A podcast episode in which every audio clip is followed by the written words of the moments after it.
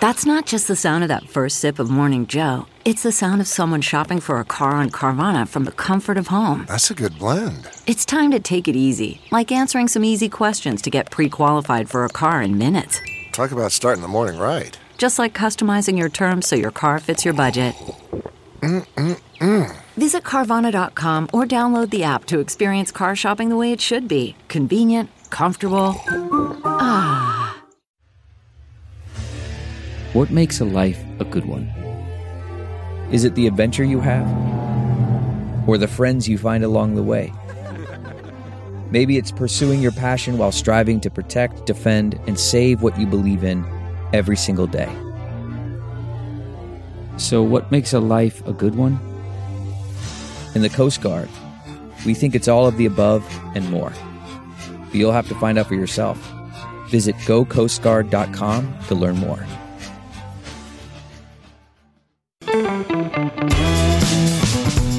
This is the John Fugelsang Podcast. Good evening, everybody. This is Nayyera filling in for John Fugelsang. You can tell me everything tonight. We have a lot to discuss. You've heard me a few times as a guest on John's show. I host Across the Channel, and I like to take that intersection between foreign affairs, what's going on around the world, connected to how we're experiencing life here in the United States, especially in this year of 2024. What is happening, folks? I mean, we are certainly experiencing quite a lot. President Biden today weighing in on the Alabama State Supreme Court ruling. That's the ruling that effectively dismantled in vitro fertilization for families, not just women, but families in Alabama. That the Supreme Court saying they effectively recognize embryos, the fertilized sperm and egg put together before they've even started to divide further into other cells, that those two cells together are a baby. That's a human life. And now we have the third Alabama IVF clinic shutting down because they cannot operate. They can't hold on to the embryos at all.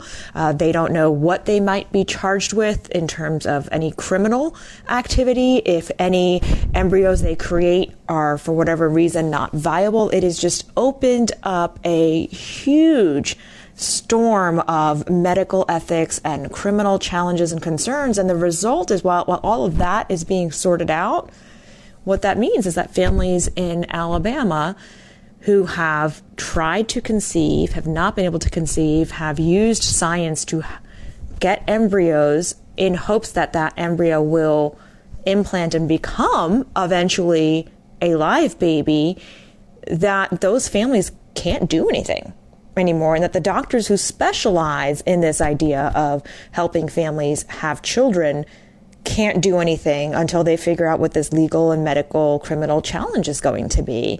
It really is the most anti-life thing I have seen as part of the cascade since Roe v. Wade was overturned. I mean, this is not an anti-abortion thing. This is an anti-life thing. These are people trying to have biological children, or it really baffles me that this is how far the religious sentiment has gone about identifying life. And it's a very specific fundamentalist Christian sentiment about when life begins, and apparently it's when two cells connect.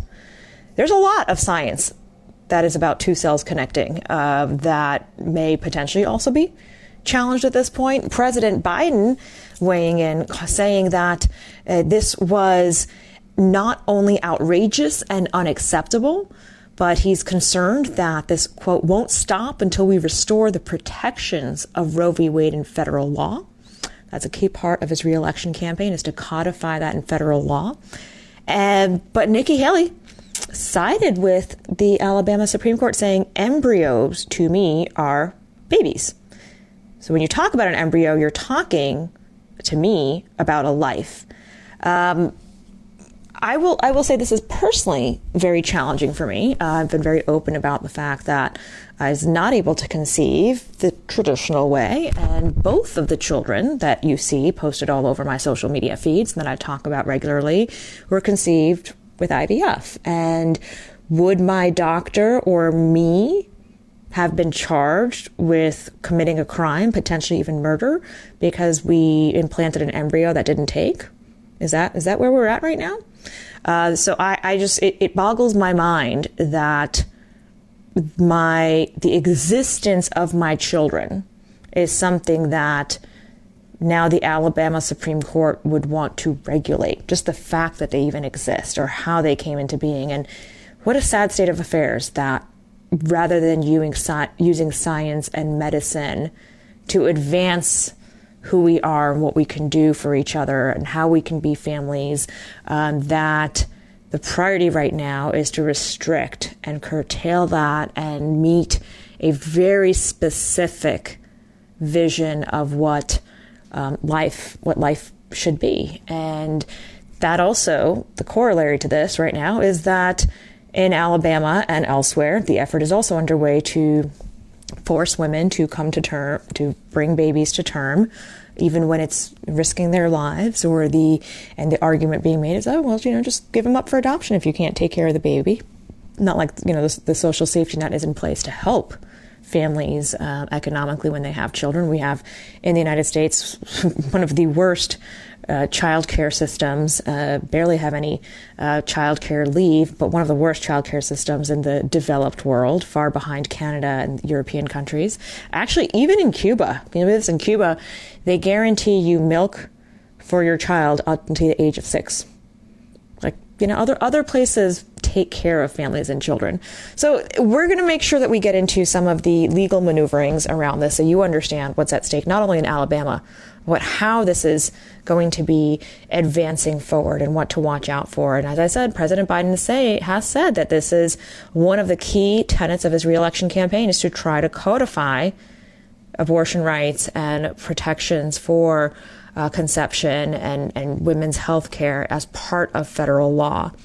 The other thing that President Biden was up to today was meeting with the family of Alexei Navalny. That is the dissident, the opposition leader who was imprisoned in Russia by Putin, died while taking a walk outside of a prison in Siberia. Everybody is assuming that based on previous incidents of how Putin has dealt with challengers and folks who defied him, that this is at minimum the result of Putin's brutality, if not a direct attack on Navalny. His wife spoke, had just been informed about her husband's death. Reports hadn't even been publicly verified yet when she was set to speak at the Munich Security Conference and made an impassioned plea to the free world to stand up for democracy on the world stage. And that is going to be a big narrative and a challenge that we face as a global community, as this is the year of elections. Taiwan just had elections. India is going to have elections. The United States, these are consequential elections that we are facing that will prove the test of whether or not democracy can truly deliver for people. As part of that, Russia meddling in political affairs, we are now aware of the fact that a gentleman by the name of Alexander Smirnov, that's a V, not with the F. So Alexander Smirnov was arrested again in Nevada, this time to make sure that he did not flee the country back to Russia. Who is this guy? Oh, you may recognize that whole Hunter Biden impeachment, President Biden impeachment scenario that Jim Jordan was trying to cook up. Well, it turns out that the FBI informant lied. They figured out that he lied and that he was likely connected to Russian intelligence, and that this was all part of another Russian plot to interfere in our political system. Like it's the movie is writing itself at this point. Millions of dollars at this guy's disposal. significant relationships with Russian military intelligence. These are quotes from the arrest affidavits. He was indicted by an LA grand jury several days back, and that was as part of the investigation into Hunter Biden's taxes and gun charges. And he was officially charged with lying to the FBI in 2020. Smirnov is a U.S.-Israeli citizen, dual, which is leading to its own complications at this moment. But we are also not seeing, despite these revelations, any of the congressional Republicans who championed all of this backing off. This was a central, this informant and witness about what he had to say about Ukrainian firm Burisma and, you know, the money and corruption. All of that was what they were trying to use to impeach Biden. None of those congressional Republicans have actually publicly said, oops, our bad. Right? They haven't, they've stopped amping this up, but they haven't backtracked or apologized for anything. And so their smear campaign is still there. The damage that's done to the Biden family, to the integrity of the American investigation system, all of that is still there. And then, of course, that shadow hand of Putin and Russian intelligence is also still there. And it's all working to the advantage of Trump in this moment. So I welcome you to chime in and let me know what you think is the greater threat to democracy. 866-997-4748. 866-997-4748. Is it the loss of women's bodily autonomy, state by state? Is it the global influence that the malevolent actors out there, our adversaries, who feel threatened by what the United States represents on the world stage? What do you think? What is that bigger threat that we have to watch out for in 2024? 866-997-4748. 866-997-4748. We've also had a challenge with the United States and its standing on the world stage. Kind of Secretary of State Tony Blinken being iced out at the G20. That's the gathering of the world's 20th largest economies. The G20 makes up about 90% of the global economic influence. And because the United States did not, or vetoed rather, a ceasefire at the Security Council, vetoed a ceasefire for Israel and Gaza, been getting the cold shoulder at the G20 meetings. Rafah, the holdout, the last city where all of the refugees from northern Gaza have arrived, the bombardment of Rafah continues. And Israel said it will attend a ceasefire talk in Paris next week, but that may be too late for the people of Gaza who have been suffering not only under the brutality of Hamas, but now under the attack by the Israeli military. Egypt is still holding out, saying that it will not accept these refugees. It is, in fact, building a wall of its own, kind of like a wall containment area in case they do get more people coming through that border. Egypt saying that its own economy cannot handle the influx of 1.5 million refugees, nor, as an Arab state, does it want to be party to this idea of supporting or helping the displacement of the continued displacement of the Palestinian people. So the challenge for the United States is not only domestic, it is global in nature, to really show the world what our values are, and are we able to create policies and stand up for those values on the world stage. Really tricky in the Middle East right now. Tiffany Haddish, those of you who follow her Instagram account, the comedian, a Jewish black comedian, is been talking about her desire to see what's happening for real on the ground. So she's heading to Tel Aviv and Jerusalem. That's certainly gotten a whole bunch of folks worried and concerned about what exactly, she's going to do as a celebrity influencer. Is she going to carry water for the Israeli government? What does it mean for a celebrity to go on their own fact-finding mission and only go to Israel as opposed to going to Gaza? Now, having talked to many Israelis and been covering this, what Netanyahu has done to the democracy of Israel, I suspect that Tiffany will see that there is a robust protest movement in Israel right now, demanding that Netanyahu take care of the hostages first, stop this invasion of Gaza. And so Netanyahu, his policies certainly do not represent all of what is there and represented in Israel. Similarly, that Trump, should he get reelected, and as he did in the last administration, did not represent all of what is here in the United States. So as we discuss Israel and Gaza, I try to make sure that we also talk about the leaders and how that's different. The leaders and what they're doing to a country is distinct from what people are experiencing on the ground. 866-997-4748. Welcome your calls on this and any topic. Let's see. Let's take Sean in California. Sean, I was asking folks, what do you think is the greater threat that we need to watch out for as we head into 2024 political season? Sean? Well, hey, Nayyera, and I heard your story about in vitro and, your kids are beautiful. That's one thing. But the biggest threat is, when you frame it like that, it is Putin. And it's people like Putin, because they hate us for our freedoms. See, they don't want us to succeed in a democracy, obviously, because if we succeed, then it undermines their dictatorships or their autocracies. So that, to me, is the biggest threat, because if we win these elections and we think of it in terms of, we have to make decisions we're not always comfortable with.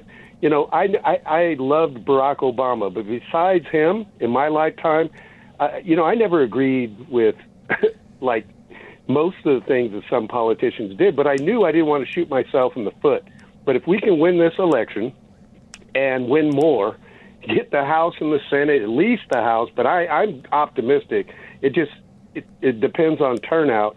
Then we begin to undo, sadly, we have to undo what the Republicans have been doing to attack women or control women is the way I look at it. And it's ridiculous to me, because embryos, if we want to get scientific, that Supreme Court wasn't being scientific. It was being religious. And that's a threat. Oh, and Sean, thank you for that reminder, Sean, a very particular sense of religion also, because in Judaism and Islam, that the soul does not come into an embryo immediately at conception, right? It's a very particular sense of what life means and what life is. And again, the idea of an embryo in a freezer, having as much autonomy as a woman or an actual child, woman like me, or a child in the foster care system. I mean, like, it's the desire to take care of cells over actual living, breathing people still boggles my mind, that somehow we have landed in that weird space where that is normal, like this, the new abnormal, that's where we are. Sean, really appreciate you listening and chiming in, folks. Please do give us a call and chime in as part of this conversation. 866-997-4748. When I come back after this break, we're going to dive into some more discussion about some of these topics. We have a whole slate of guests for you this evening, and I'm excited that we can bring to you not only DeNora Getachew, excuse my pronunciation there. She's an expert on Gen Z. Getachew of Gen Z and Millennial Voters, CEO of DoSomething.org. We'll also have Jeet Heer, who's a national affairs correspondent for The Nation. And then Kristen Rowe-Finkbeiner, the CEO of Moms Rising. So we'll have some folks here who can dig into news of the day, and in particular, what it means to be American as we head into this 2024 political season. I'm your host, Nayyera, filling in on Tell Me Everything.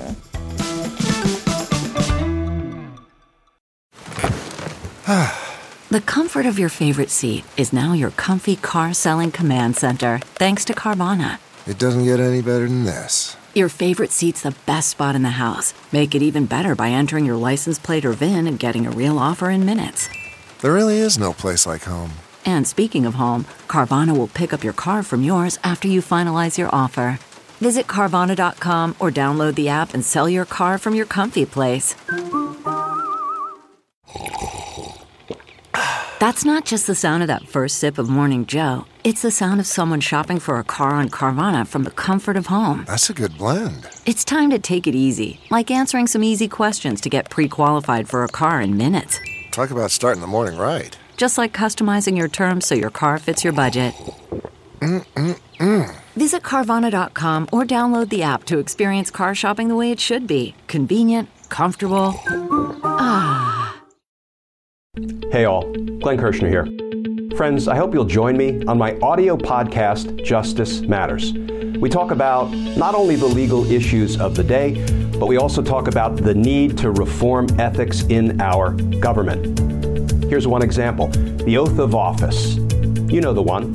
I do solemnly swear to support and defend the Constitution against all enemies, foreign and domestic. Let's add 22 words to that oath.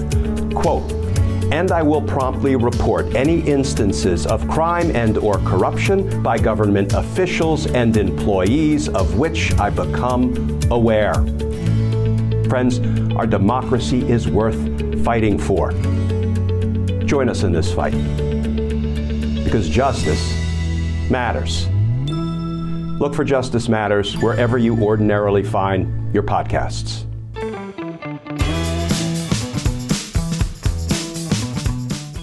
Welcome back, everybody. This is Nayyera filling in for John Fugelsang on Tell Me Everything.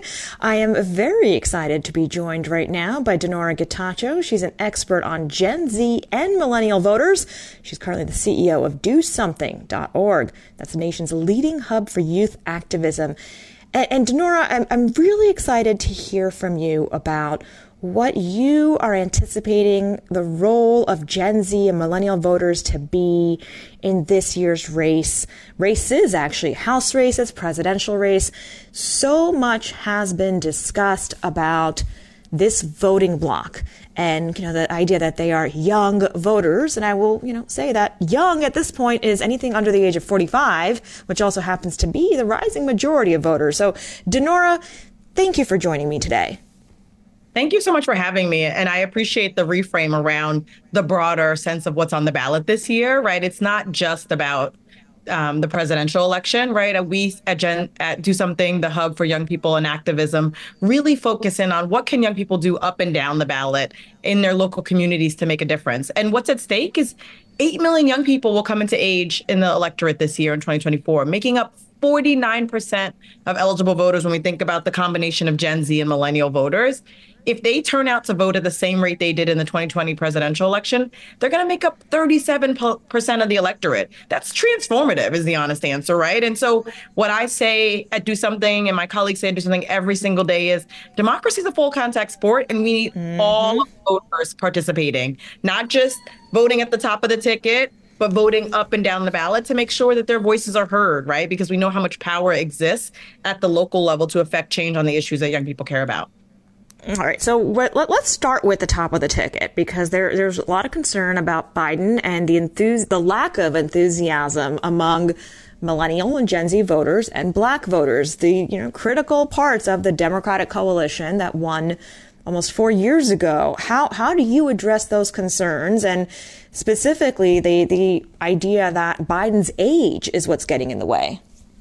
So I'm always honest and frank with young people and all voters for that matter, right? And what we've seen demographically with the shifts that are happening, but also the trends in our society, is that most voters, but especially young voters, care much more about the issues than they do about the candidates, right? So they turn out to vote because they care about affecting change on transformative policy issues, everything like economic certainty, gun violence, climate change, the mental health crisis. These are all the issues that young people, especially Do Something members who are between the ages of 13 and 25, care most about. And so when I talk to voters, and I talk even in settings like this, I want to make sure everybody knows that really we need leaders, and we need to elect leaders who are going to enact those policies that matter most to the voters. I don't want to hear candidates. I don't want to hear young people telling us that they're not ready to go out and vote, because I think there's a real narrative reframe that we need to do around what's at stake in this moment. It's not about the age of the candidates at the top of the ticket. About who's most qualified to enact transformative policy solutions for the American people. And I'm not, Do Something as a nonpartisan organization, so I'm going to be very clear about that.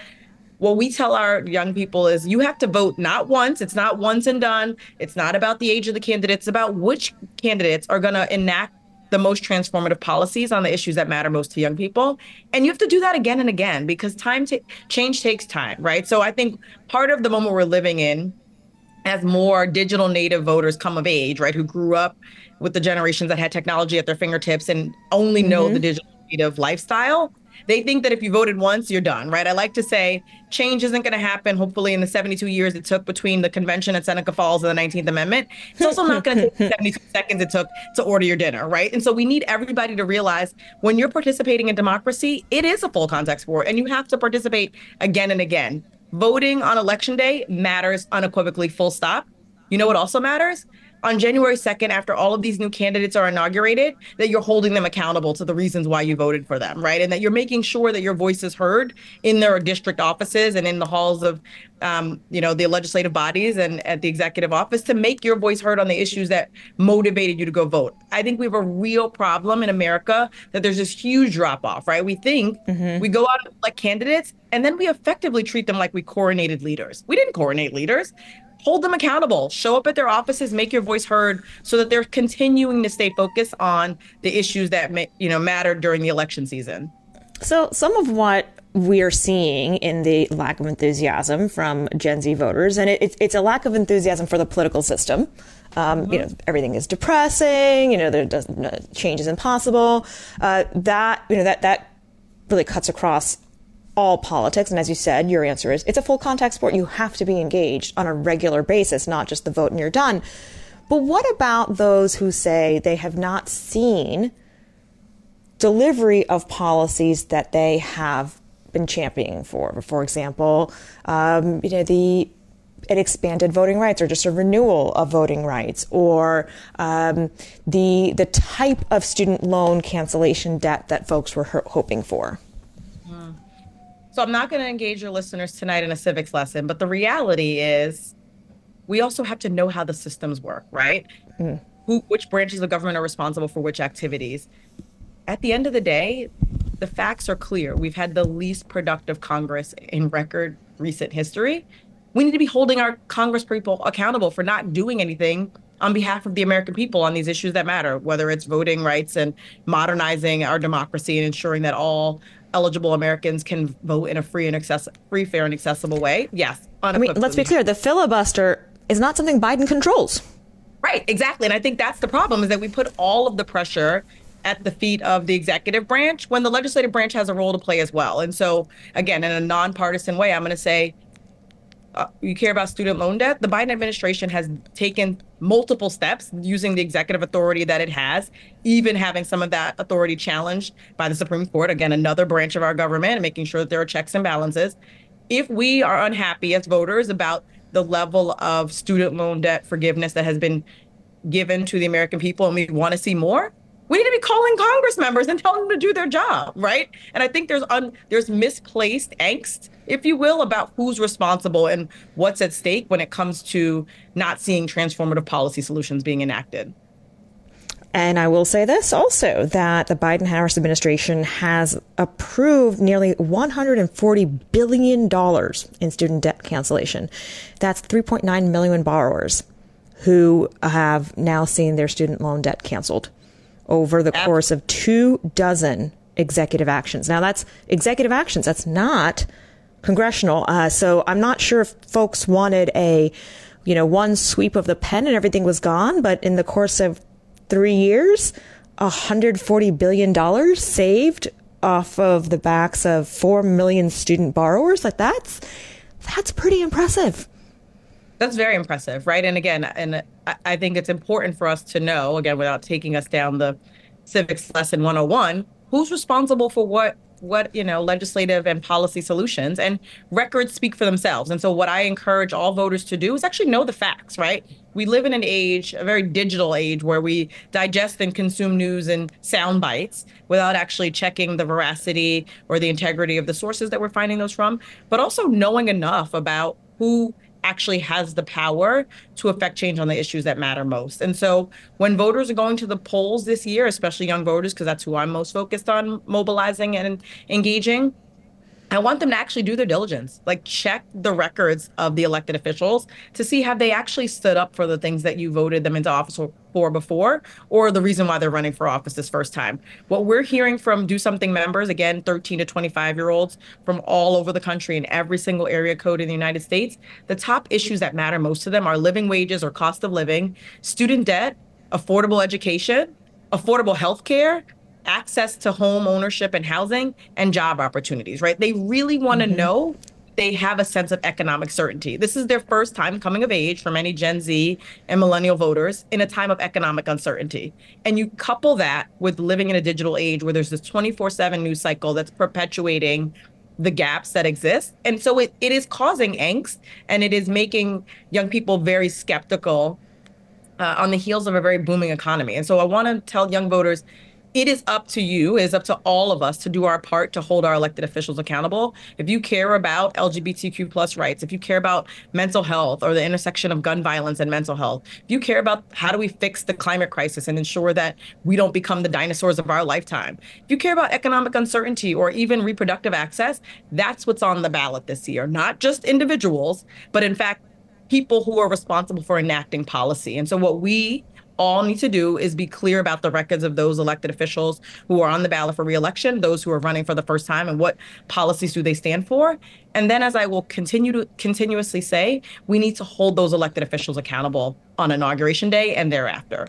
We're talking with DeNora Getachew. Can you pronounce your last name for me? I apologize. No worries. It's Getachew. Getachew. It's such a cool name. DeNora Getachew. DeNora, you, as a CEO of Do Something, what are you asking folks to do in these upcoming congressional elections?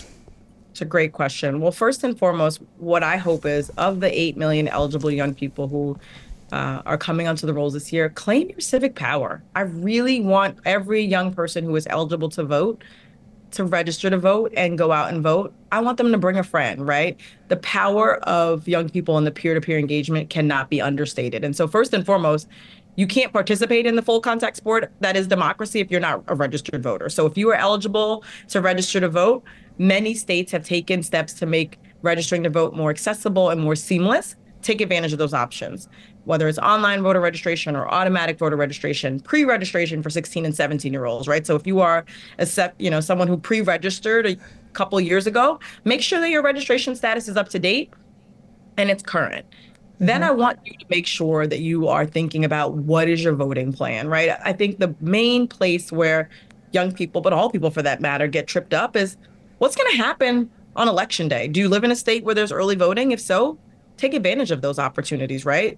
If you don't live in a state where there's early voting, make a plan for how you're going to vote on election day. And that means knowing who's on the ballot, what's on the ballot, what are the positions of the candidates who are running for office, and then what are you going to do on election day to make sure you get there, right? Because we know that anything can go wrong on election day, right? The weather changes, or you get stuck at work, or there's traffic, or you need to help out at home, or you got to stay at work.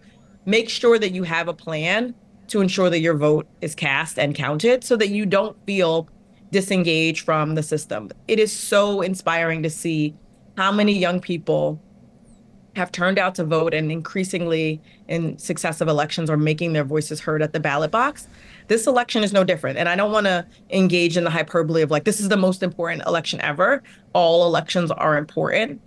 Young people need to make their voices heard. If in fact, right, we know that we are at this turning point for our electorate with, again, 49% of eligible voters in 2024 being made up of Gen Z and millennial voters.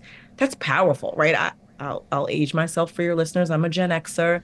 Sneaking in a dun dun dun. It's all right. I'm what's known as a geriatric millennial. I don't even know what that. I was like, is that a Xennial?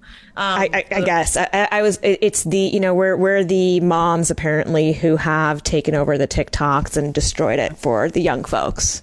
Destroying it. You've not destroyed. You're just enhancing it. Hence why they're listening to music from our generation. So there's that part. I've digressed. Make sure that of those, that powerful segment of voters that are going to come of age now, you have the power. If you truly, and I was reflecting earlier this evening, so many young people marched and protested in the streets in 2020 to make their voices heard about so many policy issues that mattered, right? And we were at this seminal moment for our democracy and our society. Let's not lose sight of that, right? If you were motivated, whether you were of age to vote or weren't in 2020, many of the issues that were at stake then have not been resolved, right? And so to the extent that we truly want a more just and equitable society and democracy, we need young people to make their voices heard. We need to look at those congressional races, right? And make sure that we know the record of the candidates and where they stand. Make sure we're pushing to hold them accountable, right? And that they are speaking to the issues that young people really care about. Because I'll tell you, many young people in Do Something's membership complain about that the most.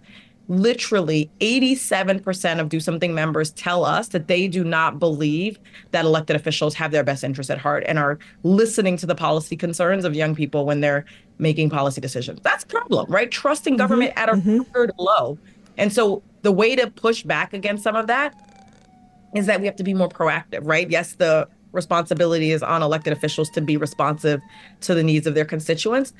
Conversely, us as constituents need to make sure that our elected officials are hearing our voices, and not just on election day. So know where the candidates stand, know what issues they voted in support of, ask them the tough questions about why there weren't more votes in Congress this year and why didn't they do anything to address the issues most important to the American people, and then make your vote accordingly, right? The benefit of living in a digital age is that we have more information available to us and at our disposal than previous generations have. The harder part of that is that we have to be more discerning in how we're accessing information to ensure that it's accurate, that there's integrity, and that we can trust and verify it. But once we do that, we have to make sure that we're holding elected officials and candidates accountable. You don't just get to say anything and not be held accountable for that, whether that's in the voting booth or once you're elected to office. And DeNora, I want to cite something for you from that was said at CPAC just a few hours ago. That's the Conservative Political Action Committee. Jack Posobiec said, quote, "Welcome to the end of democracy. We are here to overthrow it completely. We didn't get all the way there on January 6th, but we will endeavor to get rid of it."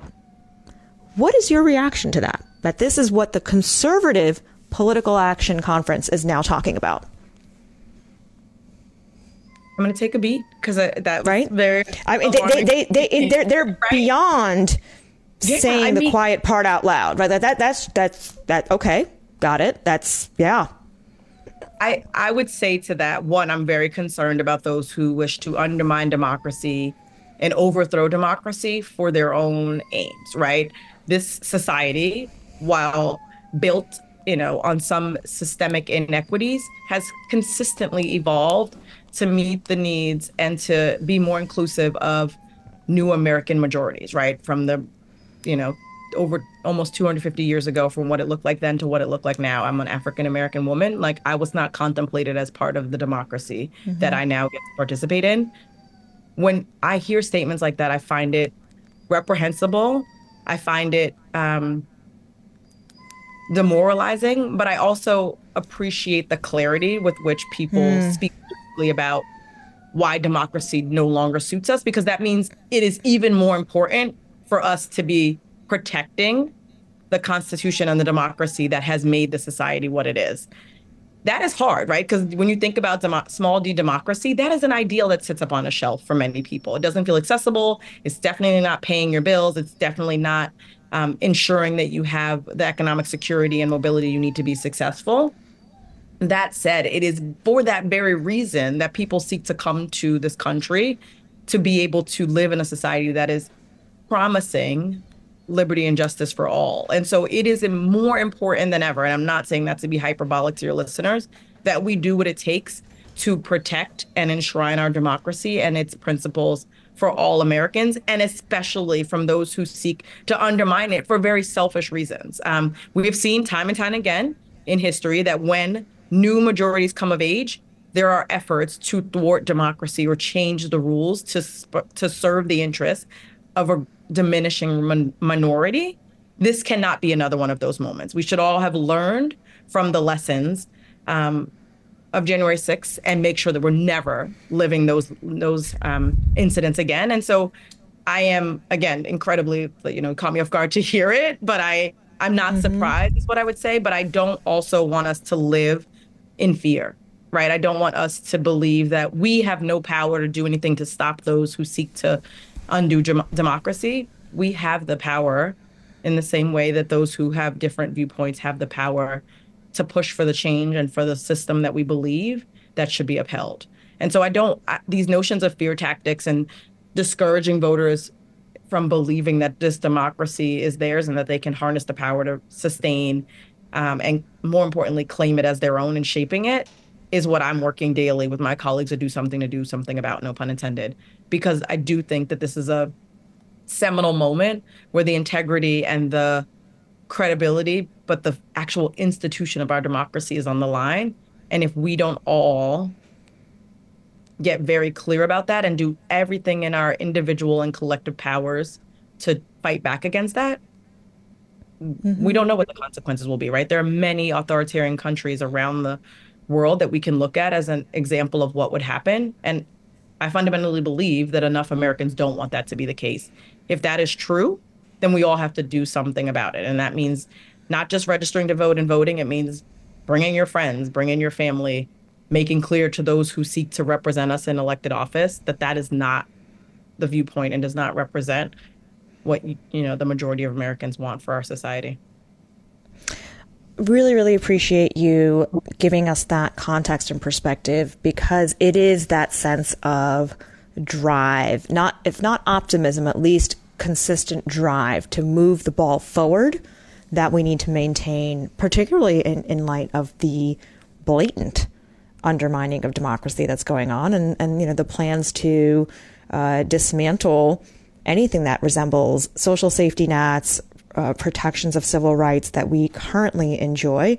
We see them being dismantled state by state, and we know very openly about Trump's plans to do that if he regains the White House for another 4 years. And before I let you go, DeNora, can you give us your thoughts on the approach to protecting women's bodily autonomy? What does that play look like, since we've been using these contact sport metaphors? This is an issue that the vast majority of young people care deeply about. What we know to be true from our membership is that, and from national statistics as well, is that over 70% of young voters, 18 to 29 year olds, say abortion should be legal in all or most cases. We did work last year in the 2023 election cycle with voters in Ohio and Virginia and Kentucky to just let them know what was at stake, make them aware of what was on the ballot. Again, I will say to you and your listeners, young people go out to vote for the candidate, for the issues they support, not always as much for the candidates they support. And so it's always important for voters of all ages to know what's at stake on the ballot, right? And what's driving them or motivating them to turn out. What we know to be true is young people really want to have hands off their bodies, right? And so, I think it's important for us to be mindful. If we're talking about the lack of trust in government officials and being responsive to the will of voters, this is a place where elected officials are severely out of step with the pulse of America. And so, again, this is the place you asked me before about what should people do about congressional elections. They should hold their Congress members accountable, right? Now, we have, since Roe was overturned, we don't have the same protections at the federal level. And we see many states actively working to roll back protections that existed there and to limit access to reproductive choice. This is not what young voters want to see. And so they should go out and make their voices heard to those elected officials who are seeking to represent them and tell them either you can, take action in Congress, bring legislation to the floor of Congress to make sure that it was enshrined in the law. And for those who are unwilling to do that, make their voices heard in a different way. But it is important to know what's at stake, and more importantly, for us to have a representative democracy, right? So I'm saying this to you, not as someone who personally has this a position on these issues, but when we look at the statistics, it's clear that young people are motivated and fired up to vote based on this key issue of whether reproductive health will be an issue that's on the ballot and whether candidates have a position on the issue. DeNora, so glad that you and I were able to chat today. We were able to share your voice and your guidance with our listeners. We've been talking with DeNora Getachew.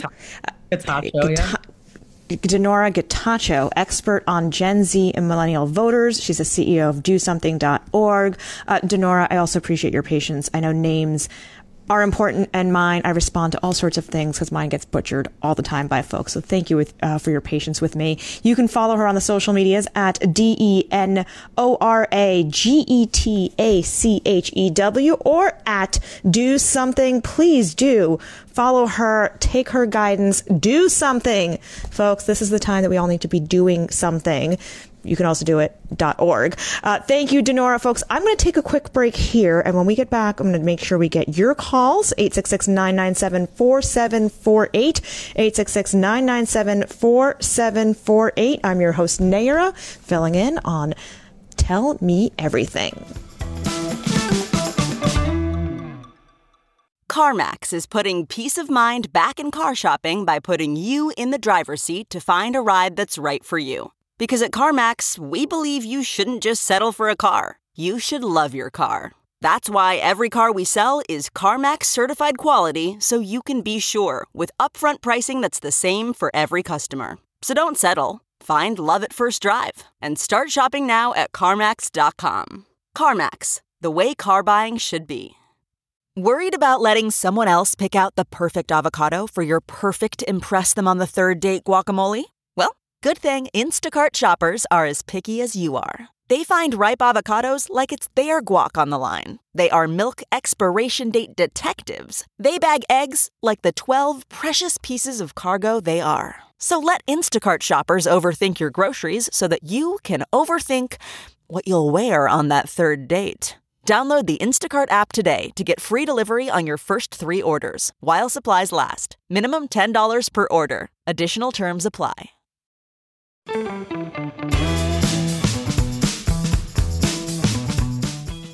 Welcome back, everybody. This is Nayyera filling in for John Fugelsang on Tell Me Everything. I want to bring into this conversation somebody who I've enjoyed listening to and reading, Jeet Heer. He is a writer for The Nation. Jeet has been talking and writing about American politics, the Indian American politics in particular, as a correspondent. He's joining me today to discuss two things in particular. I'm going to start with the divided landscape of Indian American politics, specifically because of how the Asian American vote is playing out in districts around the country. Jeet, thank you for joining me today. It's great to be on the show. Jeet, talk a bit about how Tom Suozzi's race, where the Democrat who managed to flip the seat that George Santos took by surprise. One out of every four voters was Asian American, and I suspect actually South Asian in particular. Mm-hmm. What are we seeing in terms of the power of Asian American votes to flip congressional seats? Where are we seeing that happen? Sure. Yeah. I mean, and I think to clarify, I think we should mention, we're really talking about people from the Indian subcontinent, predominantly Indian Americans. But I think the same patterns also apply to immigrants from Pakistan, Bangladesh, Sri Lanka. This is like merging as a very powerful group. First, I think it's one of the largest ethnic immigrant groups in America right now. I think they've overtaken Chinese Americans, and they're very strategically located. If you look at the sort of swing states like Michigan, Pennsylvania, they are there. And in each of these states are also, it tends to be, it's a very affluent community. It's actually considered now the wealthiest ethnic group, but they're very much located in like well-to-do suburbs, which are the, you know, place where Democrats have had some success in turning red votes into blue votes. And it's partially because the suburbs are diversifying, and you know you see many more people of many more hues in the suburbs. But Indian Americans are definitely at the forefront of this. And it's interesting to hear about it. The group that was previously known as AAPI, which really is a massive geographic region to kind of lump together in terms of ethnic identity in the United States. So help us understand in a more granular terms why these groups were lumped in together, and what are we learning now more about the voting trends of the various ethnicities that make up that group? Sure. Yeah. I mean, like, the subcontinent is like, it is a continent. So in some ways to talk about Indians is like talking about Europeans. Like, are you talking about it's like Swedes, Indians and then the rest of East Asia and then all of the Pacific Island is somehow, more than 2.5 billion people? This is I mean, I think really the roots go back to the sort of conception that, anything out there is Asia, right?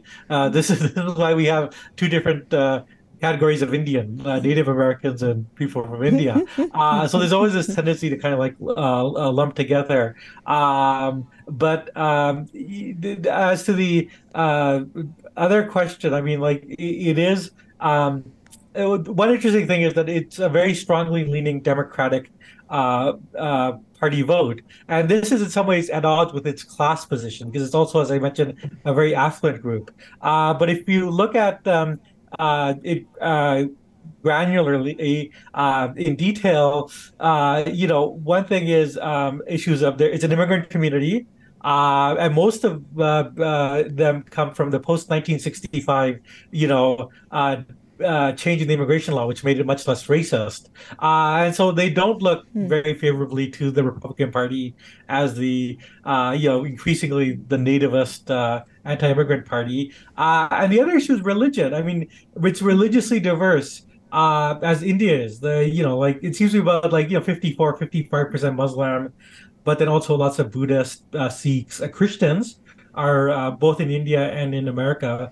A sizable population, but these tend to be religious minorities. And to the extent that the Republican Party is the party of Christian America, which has only increased under Trump. I mean, he has, very flagrant Christian nationalists as his advisors. That's a very hard sell to people, who are have any sort of experience of religious pluralism. And that's some of the challenge that we're seeing in even the rise of nationalism overseas, right? We talk about his role in India and really blurring the lines between church and state, or in that case, Hindu nationalism and what used to be a more pluralist sense of democracy. And we do see an alignment of many Indian Americans in supporting Trump. Yet we also see blatant racism coming from Trump. I mean the argument that we should be clear first of all that as a group, Asian Americans and particularly Indian Americans are very Democratic. They voted 70% for Joe Biden. But there is that leaves 30% that is attracted, and Trump very much courted these voters. In 2018, he had this notorious rally in Houston, Howdy Modi, where Modi spoke, and it was 50,000 people came out. And the argument that people like Steve Bannon and Trump make to Indian Americans is you're the good immigrants. You work hard, you came legally, you're successful, we will work with you, and then you don't have to be associated with the bad immigrants, the ones that are poor, that are crossed without documentation.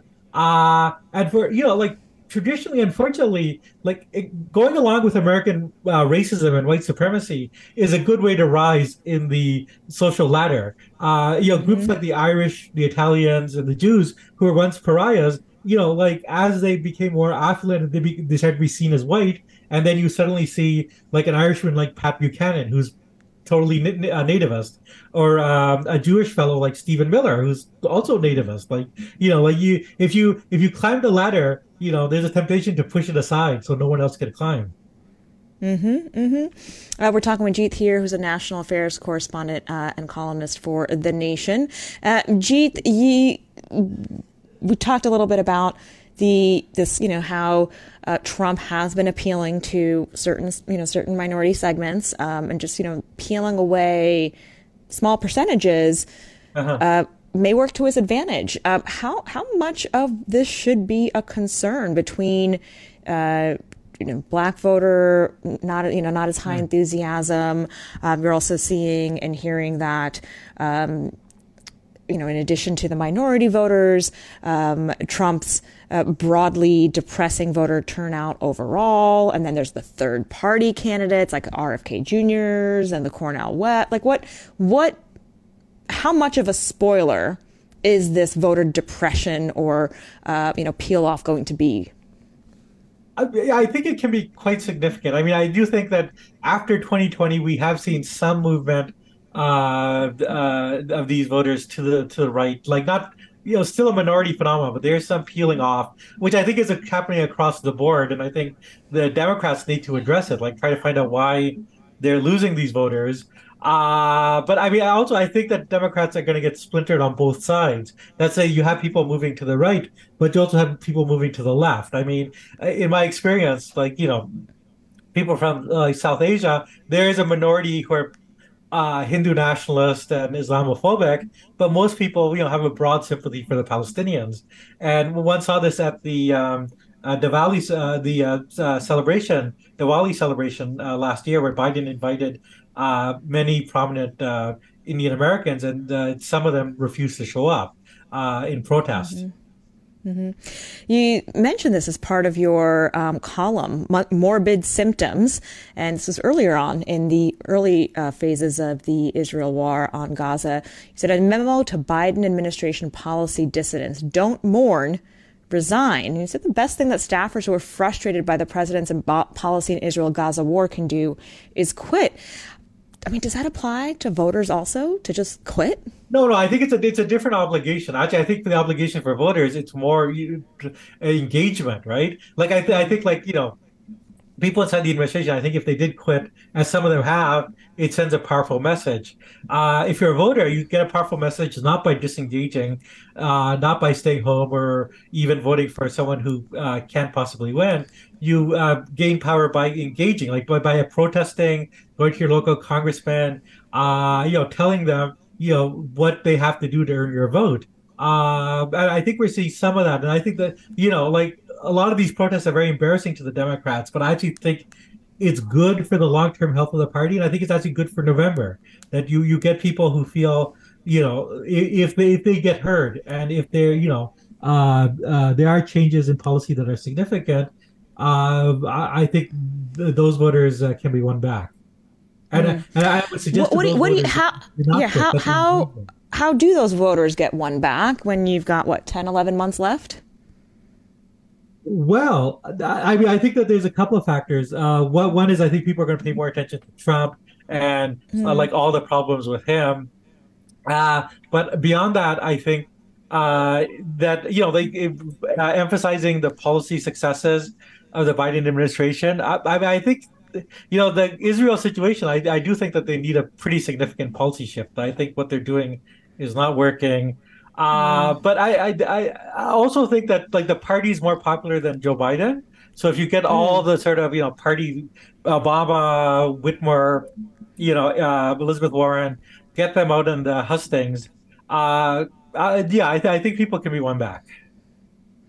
Well, I mean, that's, you know, we've had a couple of votes for optimism in this case and in the course of this show today. 866-997-4748, 866-997-4748. It'd be helpful to hear from listeners, as we talked in the first hour about what threats, greatest threats we have in 2024, and also to hear from listeners about, well, what do you have optimism about this election cycle? So we started with you with optimism, Jeet.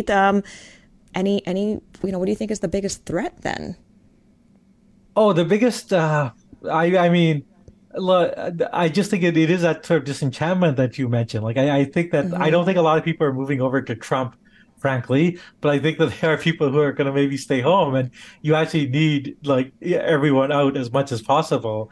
I think foreign policy is like the wild card. And unfortunately, I think, you know, even though I think there's stuff in Biden's foreign policy that I like, and I think Trump is much worse, but the polling kind of shows that like when foreign policy dominates the news, Biden suffers.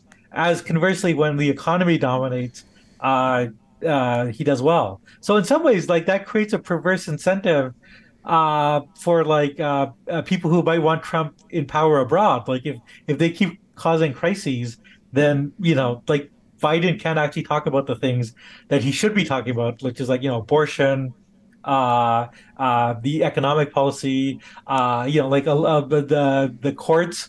Like I think I think Biden has and the Democrats have a very strong package of issues. The question is, how do you override the noise? And unfortunately, I think foreign policy is like a kind of like a noise. Like it just short circuits your ability to communicate with people. Yes. And it is you talked about this, how it's the rare election where foreign policy ends up on the ballot. And it's not as if there's going to be, you know, if you poll people, they're not going to be like, oh, you know, Israel and Gaza overrides any concerns I have about the economy. But it does come into play in a sense of how people think a leader is representing them and their values. And it's a tricky time for the U.S. and how it represents its values on the world stage, especially, you know, given the rise of Russia, you know, war in Ukraine, war in the Middle East. What are you hearing about how foreign policy, how people are wrangling with this issue that typically is not considered a kitchen table issue? Yeah, no, it's not considered a kitchen table issue, but I think that it goes back to something that you were saying before I came on air. But, you know, like there was a sense of chaos under Trump. And I think Biden was very much elected to bring back normality. And I think part of what he struggled with is that through circumstances beyond his control, you know, things have not really gotten back to normal. If you look at his polling, the first place that he kind of started to suffer and go down was the Afghan withdrawal, which I support, and which I don't think the things that happened were Biden's fault. It was like it's been a bad mission for many years, but still, you know, Biden kind of took the bullet for that, and that's created this sense of chaos, you know, combined with the inflation, and then now with like, you know, the war in Ukraine and the war in Gaza. I don't know, like, in terms of any solution, except that, like, I really think talking about domestic issues, talking about, you know, like reminding people, you know, like how important abortion rights are. And I mean, I think they're helped out by, you know, the fact that all these, the right-wing judges keep going more and more extreme. So, you know, that is a kind of, I think there are ways of making the conversation about where you're strong rather than make it about where you're weak. All right. So then what are Biden's strengths? There's, like you said, that sense of normalcy. I mean, he's been able to do quite a bit with executive actions, even on student loans. I mean, $140 billion. No, that's right? Like, that's true. And a lot of money for nearly 4 million people. I mean, that's executive action can be strong, especially, now I'm going to go back to a week, especially in the face of a Congress that can't seem to get anything done. I mean, I'm trying to not just be such a downer about how broken our system is right now, when really I want people to participate and you know, be part of this system and try to make it better. Yeah, I know. And actually, I mean, I think that in terms of what Biden has done, he's put like very good people in many positions. I'm thinking of, you know, sort of Lisa Khan, at the FEC. And I think, like, to remind people that, you know, like, if Trump gets in, it's going to be Miller is in charge of immigration again, right? And not just Miller, though. Like, you actually look at, you know, like these think tanks, like the Heritage Foundation, are creating like lists of personnel of people who they say are vetted from their term, and it's like much worse than like the first Trump administration where he had to rely on some normal Republicans.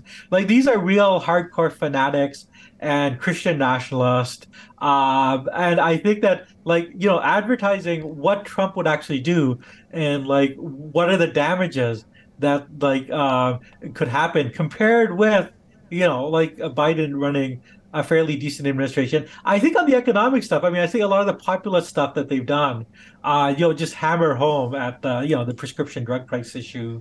I think there's a lot of strength, and what gives me optimism is that Democrats have been overperforming in, like, you know, like almost all special elections since Dobbs. So that, in my mind, indicates is the best indication of where the electorate is and where the Democrats are strong. You know, like, I think he needs to put Kamala Harris out there much more. I mean, I think you don't think he needs to hide her? I mean, some people seem to be scared of getting her out on the road, thinking that she's does more damage than benefit. I don't think that's true. I mean, I think that they've given her. Look, I not to be too cynical, but they gave her all the kind of jobs that would hamper her, like, you know, like to go talk about immigration, you know, when the border was a boiling issue. And, like, cynically, that's what kind of presidents do, so that, you know, the vice president, people don't start thinking of the vice president as, you know, like, well, why can't we have them, right? So, whereas I feel like, you know, if you have Kamala Harris going out there as, you know, talking about, like, abortion all the time, you know, I think that plays to her strength, her, like, legal sense, you know, talking about, you know, the damages Trump did to democracy and what we'll do, like, if he gets control of the judges and what these Republican judges are doing. I mean, you know, like, overturning Roe v. Wade was just the beginning. Like, you know, when we saw in Alabama the decision on embryos, a lot of these judges are, like, getting more and more extreme. The current Supreme Court, they might overturn a lot of, like, you know, essential economic legislation and really roll back the New Deal. So I just think, you know, like, if you have a strong person like Kamala, like Barack Obama, you know, like Bernie Sanders, Elizabeth Warren, you can really get your message across and override, like, all the static. Yeah. Yeah, overriding the static. We're talking with Jeet Heer, who has been writing for The Nation as a national affairs correspondent. He's also host of a weekly podcast called The Time of Monsters and pens the monthly column Morbid Symptoms. Jeet, what else are you looking at in the political landscape? Well, I mean, I mentioned this, the Trump, the dangers of Trump. We're really getting a good picture of, through the Heritage Foundation, this Trump 2025, of what their intentions are. And I think it's very interesting that Trump's big problem in his first administration was he didn't have the people. He hadn't quite convinced all the sort of think tank apparatchiks of his way of thinking, and that's changed. And now, if he comes into power, he'll have thousands of sort of his little flying monkeys that will, like, you know, carry out his wishes. And, like, to me, that is the big story. And more than anything, like, you know, like, we get a clear picture of what they intend to do. And that also includes, like, overturning democracy, but also, you know, like, really weaponizing the police, possibly deporting people for political opinions, like supporting Palestine. So I really think that, you know, the more focus that we can get on, you know, what Trump will actually do, the better. And the very terrifying people that, you know, are around him. I mean, one of the guy who's sort of touted as being the likely chief of staff under a second Trump administration. You know, he runs a sort of Christian nationalist think tank, and he's basically said, you know, Christian nationalism is that's a good thing. So I think that, you know, to me, that's a very big deal. I'm with you. It's the when you're talking about two old guys, the people around them help show you the character of those men rather than just their age. And there's a massive difference and distinction to be made there.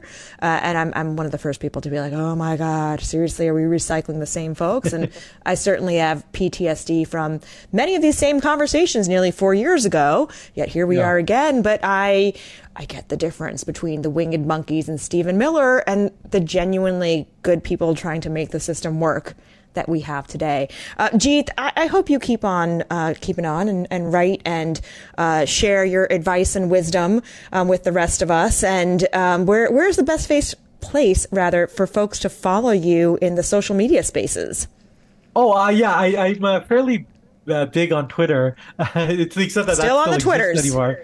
Or X or whatever it's called. So at Here Jeet, that's the best place to find me. But otherwise, the Nation magazine, it does great work, and I'm grateful to have it as a home.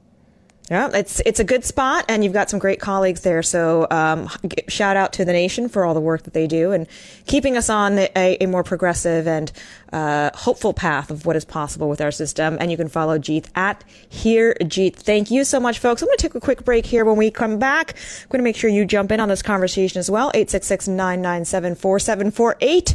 I'm your host, Nayyera, filling in for John Fugelsang on Tell Me Everything.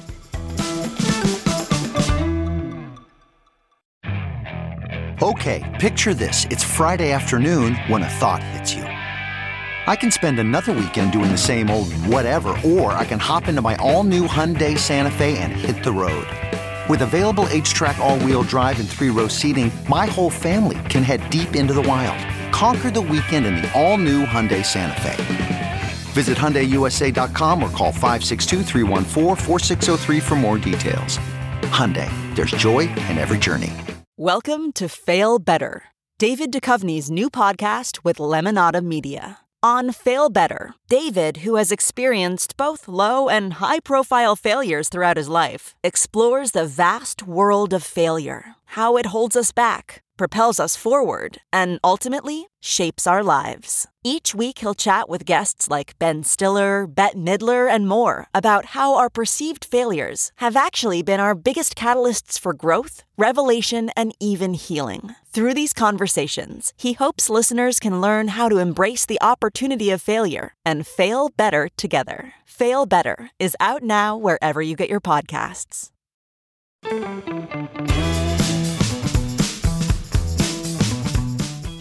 Welcome back, everybody. This is your host, Nayyera, here on Sirius XM Progress, filling in for John Fugelsang on Tell Me Everything.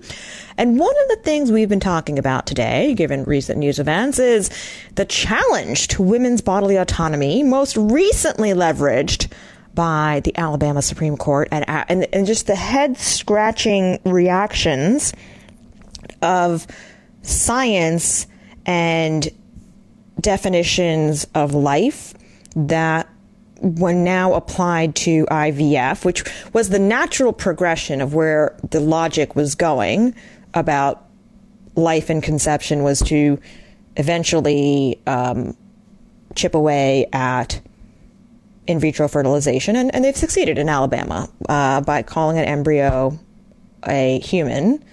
They are like a human life. They've now made it impossible for families in Alabama to use medical treatments to conceive. And there's many families like mine that exist because of IVF, and they don't really seem to care about that. In fact, they'd probably walk around, I don't know, maybe they call them demon children for all I know. I mean, they're not, I'm not raising them Christian, so there's that as well.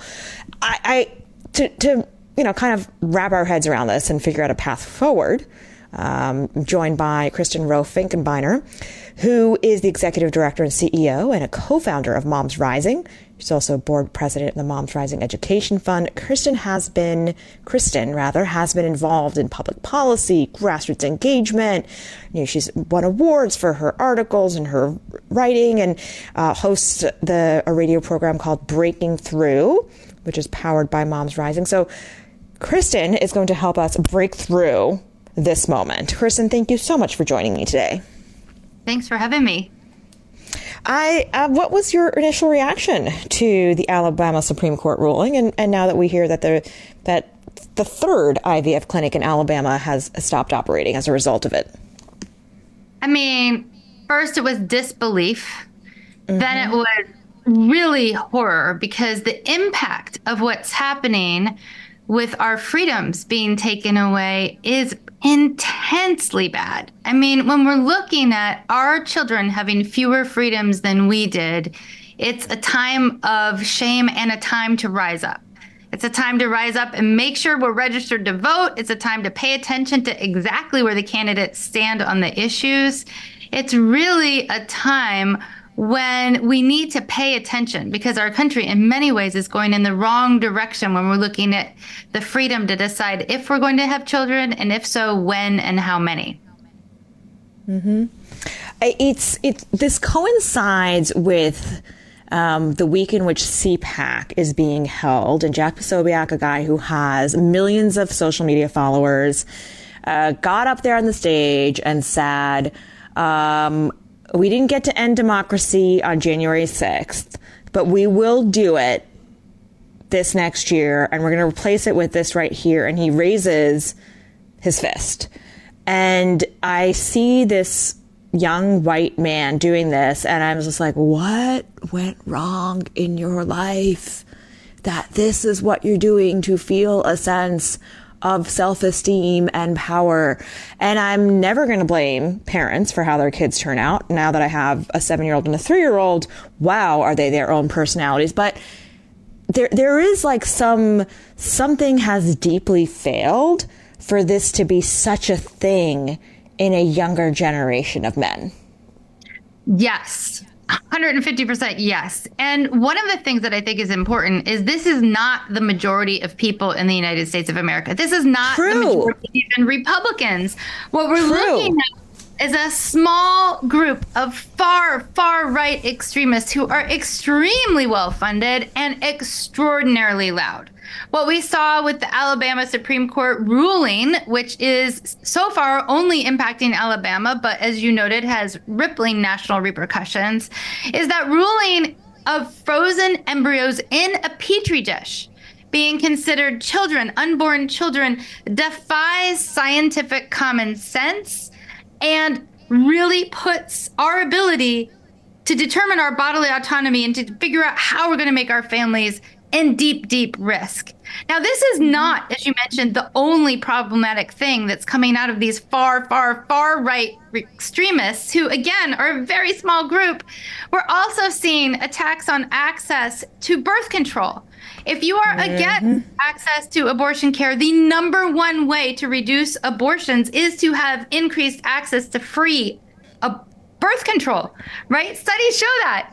And so this isn't about abortion, is what these attacks Yes, with these attacks on our birth control, with these attacks on, being able to create a family, with these attacks on our bodily autonomy. This is about really utilizing loud voices to try to break apart the electorate with a lot of disinformation. There's a lot of false, non-medical information being spread around to win the election for an extremist candidate who, as you mentioned at the recent conference, we had fists raised saying awful things about destroying democracy. That's not patriotic. Patriotic is fighting to make our country better and better. Patriotic is fighting for our freedoms, including to make sure our children don't have fewer freedoms than we do. What we have going on the far right is unpatriotic, and it is appalling. It is. And I appreciate that you're coming to this conversation with energy, right? Because that is so much of what we need, is the energy to continue to do the work. Otherwise, it just, I like I said, disbelief is a first reaction, even though apparently producer shared a clip of me about a year and a half ago saying that this is exactly where this was going, and the you know, in the immediate aftermath of the Dobbs decision, that this is where we're going to end up with IVF and being challenged, because it's all about, you know, when a baby, when you define human life to begin. And I still am in disbelief that we arrived here, and it's so easy to feel defeated. What do you do to not feel defeated, to keep that energy and enthusiasm there, to keep doing the work? I look at the wins. Something that is so important is to understand that each of us are often far, far, far more powerful than we know. And there is a disinformation campaign going on multiple levels. We just talked about medical disinformation. Well, there's also voter suppression disinformation. There's a campaign by the far right now to tell people that people aren't in a massive uprising. People aren't engaging. Well, I'm here to tell you that is wrong. At Moms Rising, we have over 1 million members, including members in every state in the nation. We are experiencing double the expected turnout, double. Like, we're expecting 100 people and 200 people turn out. And our local event, you're experiencing already 6,500 people have volunteered for November's Get Out the Vote work. We're not even there yet. Like, we're nowhere near November. We're experiencing double the expected low-level contributions. We're experiencing doubling everything. And so when we look around at what's happening in movement organizations like Moms Rising and many more, what we see is that people are outraged, they're appalled, they're doubling down on rising up. Then we look around at what's happening with voters. In every state where abortion has been on the ballot, red, blue, purple, anything in between, abortion has either been protected or the protections expanded.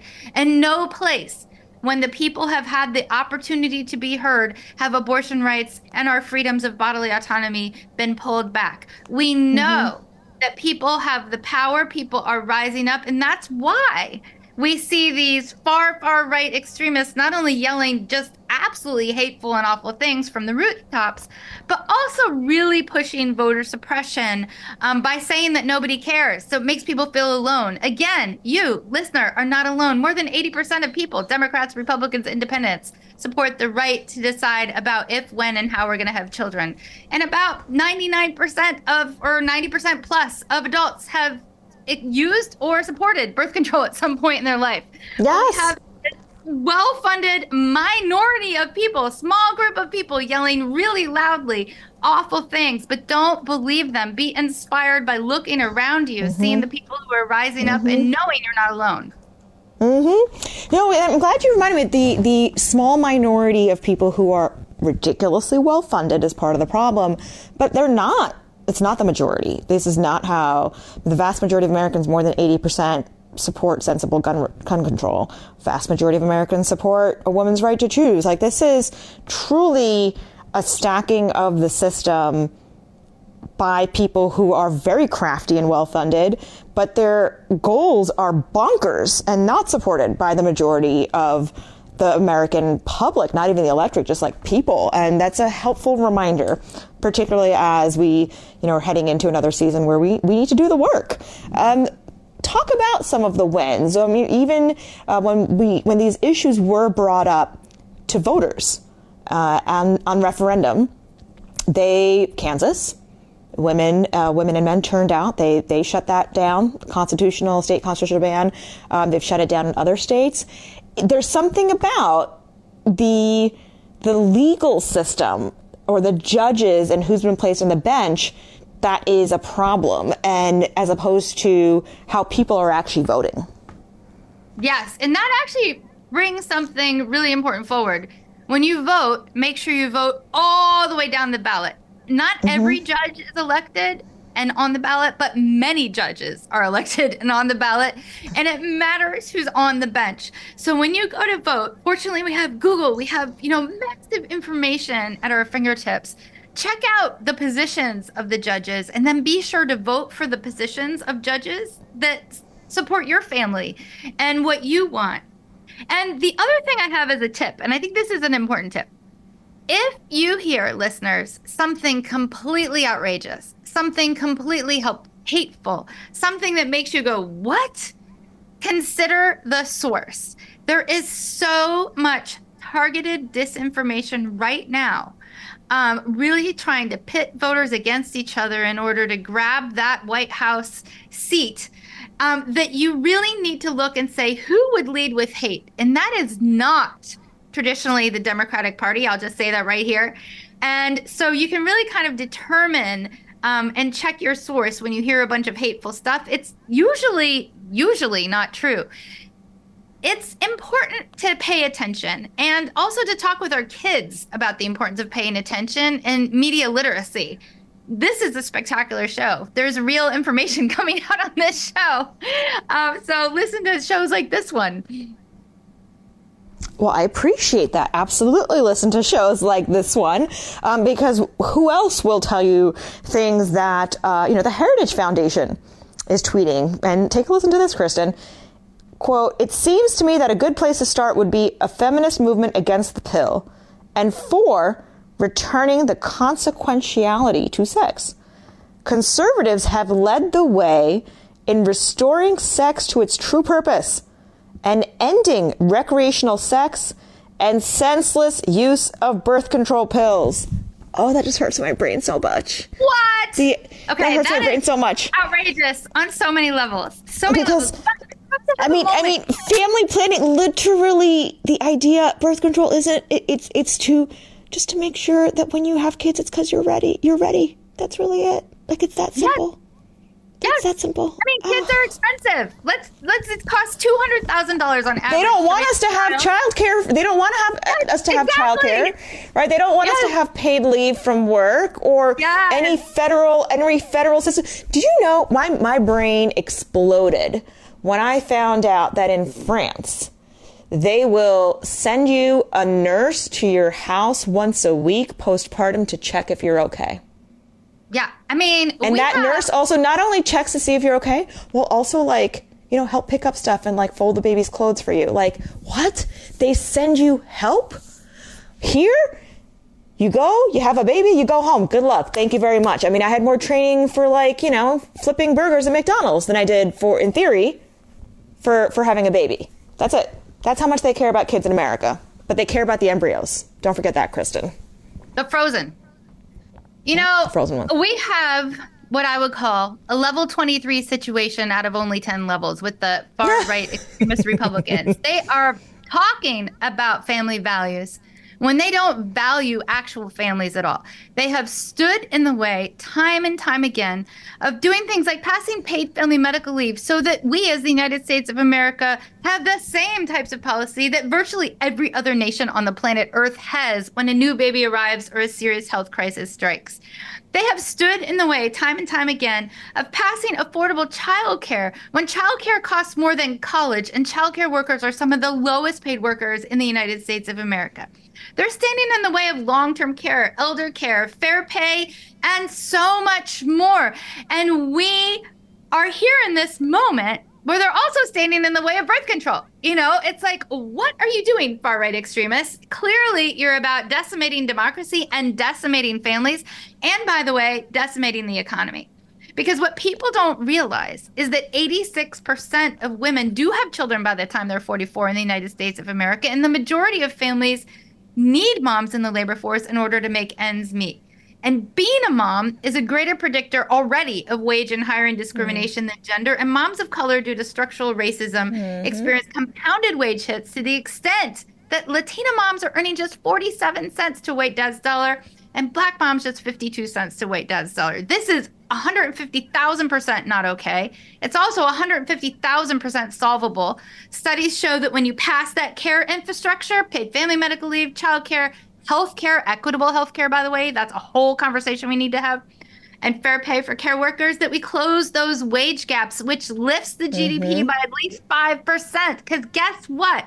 Who makes the consumer purchasing decisions in a country that our GDP is fueled by our consumer purchase decisions? Women and moms. So if you take us out at the knees, if you take away our birth control, if you take away our bodily economy, if you take away our access to childcare, paid family medical leave, and all of that, then you take away the engine of the economy and the country. So these conservatives are out to lunch, and we need to vote them out. We are talking with Kristen Rowe-Finkbeiner, who is the Executive Director, CEO of Moms Rising. I want to bring in another data point here as we're talking about the conservative attack on women's right to choose, bodily autonomy, and just basic healthcare at this point. In 1965, the case of Griswold v. Connecticut is the one where it affirmed the right to birth control under the 14th Amendment, but listen to why this came up. Planned Parenthood League of Connecticut, its medical director, a licensed physician, they were convicted for giving married persons information on how to prevent conception and prescribing a contraceptive device for the wife's use. There was a criminal conviction for a doctor that had to go to court all the way to the Supreme Court out of Connecticut and have that be overturned. That's where we're back at this point, right? Like, that's what they would prefer to get back to, is even within the context of what they call holy matrimony, they do not want people planning when to have kids. Simple as that. That's the problem. It's not okay. It's not okay. And there's also, like, way to alienate an entire younger generation of voters. I mean, this is your party strategy for growth, Republicans? It's their strategy for wedge issues, pitting voters against voters to try to win on the margins. And it's not going to work, because listeners like you are paying attention. You're talking with your friends, your families, your neighbors, and you're saying, are you hearing what I'm hearing? Because this is flat out ridiculous. We also recently had a case in Ohio where a mom was charged with a felony, which was then overturned, thank goodness, because she had a miscarriage. One in five pregnancies end in miscarriage. So the road that we're going down is really the criminalization of motherhood. And that is also not okay. It's, again, un-American. It's unpatriotic. It's just awful. And it is not just pulling our nation backwards, it's pulling our nation apart. We can do better. We are better. We can bend the arc of justice toward freedom, not away from it. And we've seen actually big wins in the past couple years. Like, we passed the Pregnant Workers Fairness Act through Congress. We passed the Pump for Nursing Mothers Act through Congress.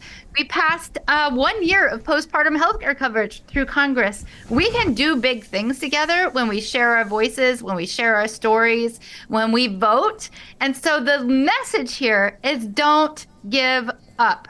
This is a decades and decades and decades ridiculous strategy by the far-right extremists. Again, a small group that don't represent the polling of the American public.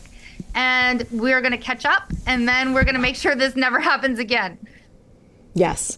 And I wish I had not taken so much of it for granted at a younger age. It's like, all right, I just got to make sure I got to make sure I do my own work. 866-997-4748. 866-997-4748. What does the work look like for you this next year? As we're talking to the CEO of Moms Rising, what else is on your action agenda for this coming year? Right now, WIC, the Women and Infant Children Nutrition Program, is actually under attack also. Hello, who are we? So we're pushing. I mean, why would we feed the neediest children in our country? Why would we do that? And this again is something that boosts our economy and our families alike. You know, when we're making consumer purchasing decisions, when we aren't able to buy food, then we're actually pulling out of our economy and undercutting our local businesses, our farms, et cetera. So WIC has a high return on investment, and we're fighting to make sure that nobody gets cut off of WIC in this time of need when food is actually increasing in cost. The other thing that we're doing, and this is something that is a beacon of hope, is we're pushing for the expansion again of the child tax credit. So during the pandemic, we were able to have a temporary expansion of about $360 per child per month of the child tax credit. And because of that, it boosted our economy significantly. More people who needed to be in the labor force were in the labor force because they were able to afford childcare, rent, food. And it lifted 40% of all children in the United States of America out of poverty. This is proof positive that these policies work. So that temporary expansion sunset. And so we're fighting to make sure that we get another expansion. It did pass through the U.S. House a couple weeks ago. It's in the U.S. Senate right now. We want everyone to call their U.S. senator and say, pass the child tax credit now without amendments. And this goes back into our conversation that we started with. There's rumors of terrible poison pill amendments on the child tax credit in the Senate that would give fetal personhood to a fetus, leading to a national abortion ban in the form of an amendment. So we don't want that, but we do want the child tax credit to pass and move forward in its expanded methodology. Yes, and I love that your organization has an approach to engaging and working with policy that is about getting stuff done in the system and the process we have right now, but also understanding the cultural politics of what's at play more broadly across the country. And it's just so helpful to have both of those pieces as part of the puzzle. So, Kristen, thank you so much for the work you're doing and making sure that we're aware of the work that we have to do this coming year. What's the best way for folks to track your work and to get engaged with Moms Rising? You can just go to Moms Rising anywhere. So we're at Moms Rising and Moms Rising online. And we're also Mamas Con Poder in Espanol. So we're open and available 25 hours a day, I like to say. And one of the things that's 8 days a week. 8 days a week. 390 days a year. One of the things that's super popular that people are already signing up for are handwriting postcards to low-frequency mom voters in key areas to give them the information about where they can vote. And so postcard parties are already starting to be organized, and you can find out all about all the things on our website, including the signups. Find out about all the things. I mean, listen, I will write to other moms and be like, you just need to vote. Really, you need to make sure you do that this time around.